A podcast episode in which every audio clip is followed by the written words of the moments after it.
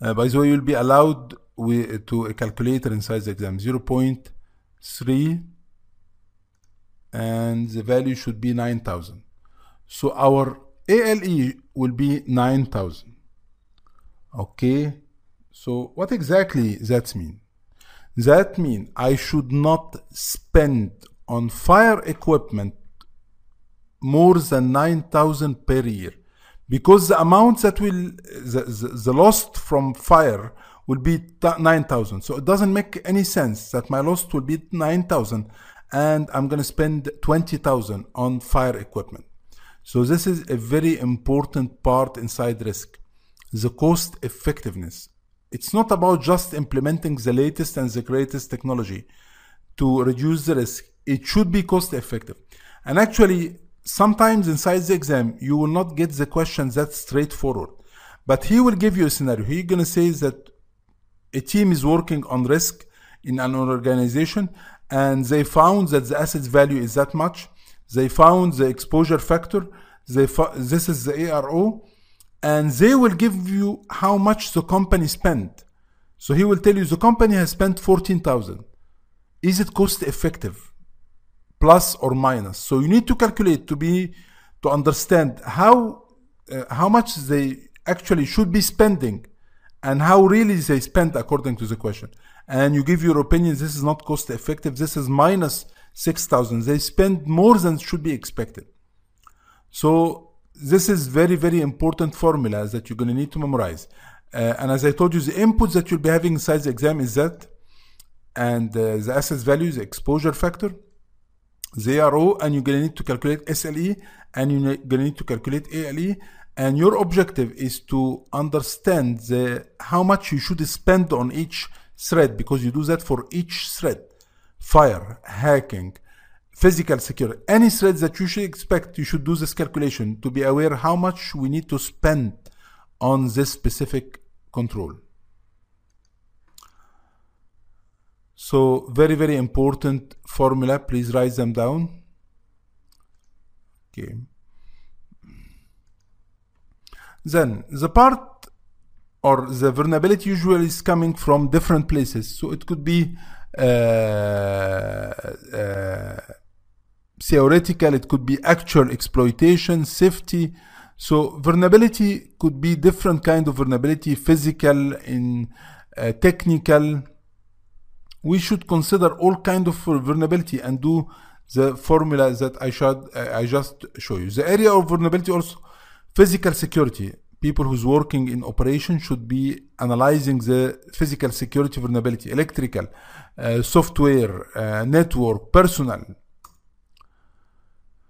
Risk type we have the man-made risk, which is something like internal risk, uh, theft, uh, Uh, employee mistakes or natural disaster risk, things that you can do nothing about it. So if you are in an area where there is a lot of tornado and flood, you have to work with that. I mean, you can not, you can do nothing about it. so when we are doing risk, we need to identify all the risks that we are expected, right? But when you do that, when you start sitting and you should because actually this is not easy to sit and to start thinking about everything bad that may happen in different area in physical security in technical security in personnel in hr it's not easy but you'll end up with a huge amount of risk. So i cannot assign or put a countermeasure for each one of them. It will be endless because you know sometimes you have thousand of risk, not just hundred. So after doing, after identifying risk, we need to identify the determ, uh, to determine the probability and to put some priority on the risk. Some priority need to be taken uh, into consideration. Let me give you an example. Assume that we are in an organization that and we are doing a risk assessment. So we start identifying the risk. Now, this specific organization exists in a, a, city where there is a lot of tornado and flood. So this has been considered as a risk because It may happen and it may end up with closing our business for few days until the problem losing some customer. I need to consider that.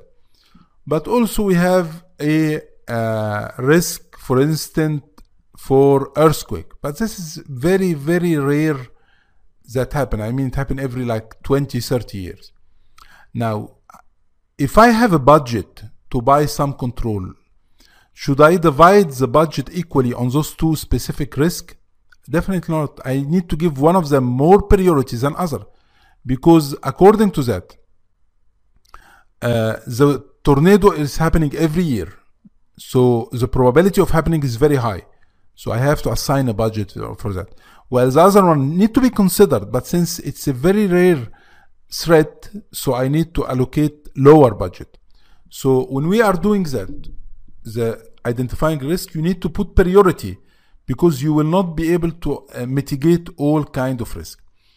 In doing priority, we have a qualitative and quantitative analysis. Quantitative mean I'm giving a priority according to some number I have. The last 10 year, a fire happened every year. I know this is very, I mean, uh, pessimistic, but for instance, so I have, I'm putting priority according to number, while qualitative risk analysis mean identifying the probability of the risk, but based on the best practice. Like I'm saying this most likely to happen. I cannot put the figures, but I'm putting most likely or uh, uh, uh, will not happen. So I'm, I'm giving names, but I cannot give numbers. So this is how to identify the qualitative analysis. Likelihood, uh, we need to know the risk, we need to know the impact. This is the formula I was telling you about, extremely important. And uh, you should understand what is a qualitative analysis and quantitative uh, analysis. Very important thing about the safeguard or about the countermeasure, it should be cost effectiveness. You will be re- requested to evaluate the effectiveness of the cost from the question. It should reduce the risk. You should not implement a control that will increase the risk, and it should be practical, not a theoretical uh, part. So when you implement a control, it should match those points. So should not suggest theoretical things that cannot be implemented. But the first one, cost effective, and this is what he may ask you inside the exam. And as I told you, it will not be a straightforward question. He will give you a scenario. He will tell you how much they spend on uh, countermeasure, and he will ask your opinion. So you need to calculate, and you need to get the annual loss expectancy, and to figure out what is the better amount to be or the best amount to be spent on this specific risk.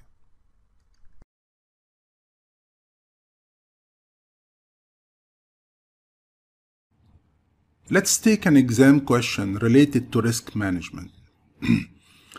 uh, risk management can be very complex and overwhelming.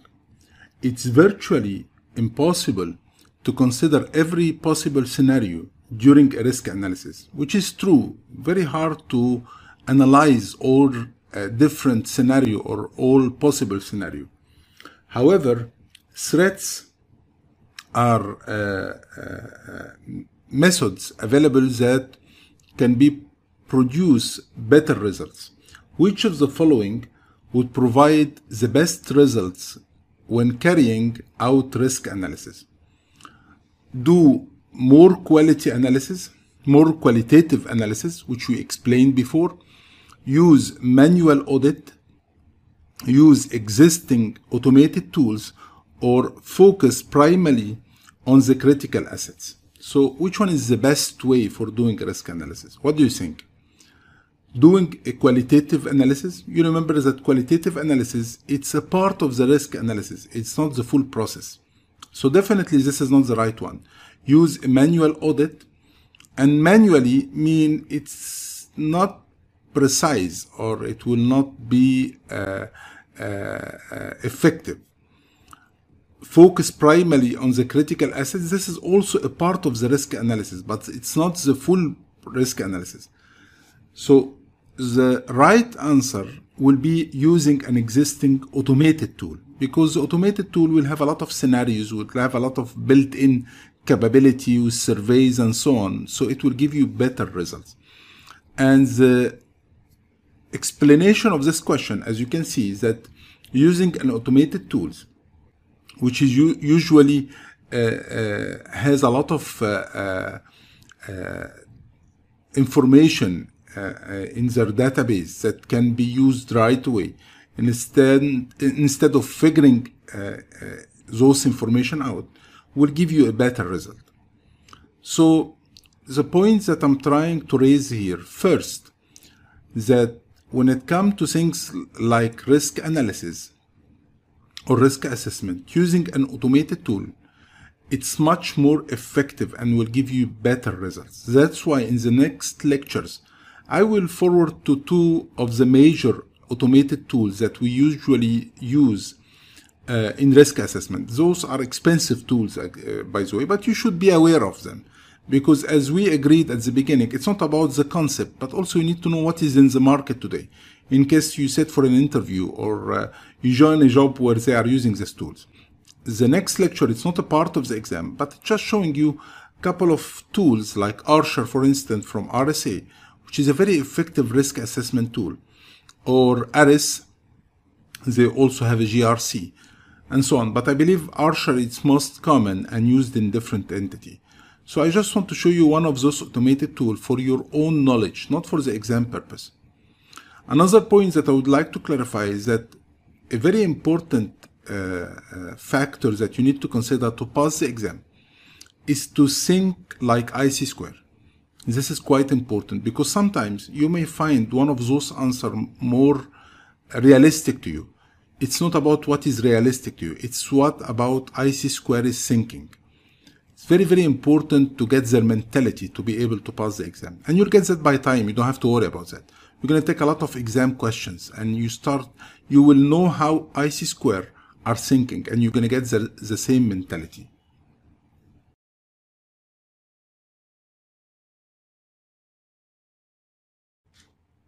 After finishing the risk management, we're going to move to the business continuity planning and disaster recovery planning. Now, risk management in the previous uh, version of CISSP was a domain by itself, and business continuity and disaster recovery was a different domain. So, by combining them together, they make the first domain one of the biggest domains in the course. Business continuity planning is a very important topic, and it has a lot of terminology that you need to be aware of and you will find good amount of question inside the exam about the BCP and DRP. So please study this part of the domain very well, take notes, and after finishing the domain, I'm going to show you the best way to practice the exam question related to those domain. So let's start defining the business continuity planning and disaster recovery and different terminology related to them and how to create them besides the different document that is included in the BCP and DRP.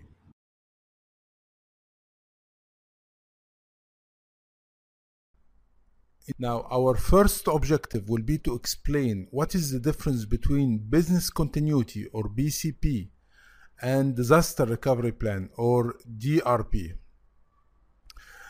Business continuity, it's mainly a business document and we try in such document to identify all our business function and to give them priority and to uh, see how to recover the business. What is the most important business function to recover first? So business continuity it's a business document. It's not a technical document while disaster recovery, it's a technical document. And once we finish this part, we're gonna see the sunflower document and see the definition for both of them in the, in the sunflower document. So let me give you a small example. Assume that you are a training center. So training center, what exactly the type of server he's providing? It's providing it's it provide training, and to be able to run the business what do you need i need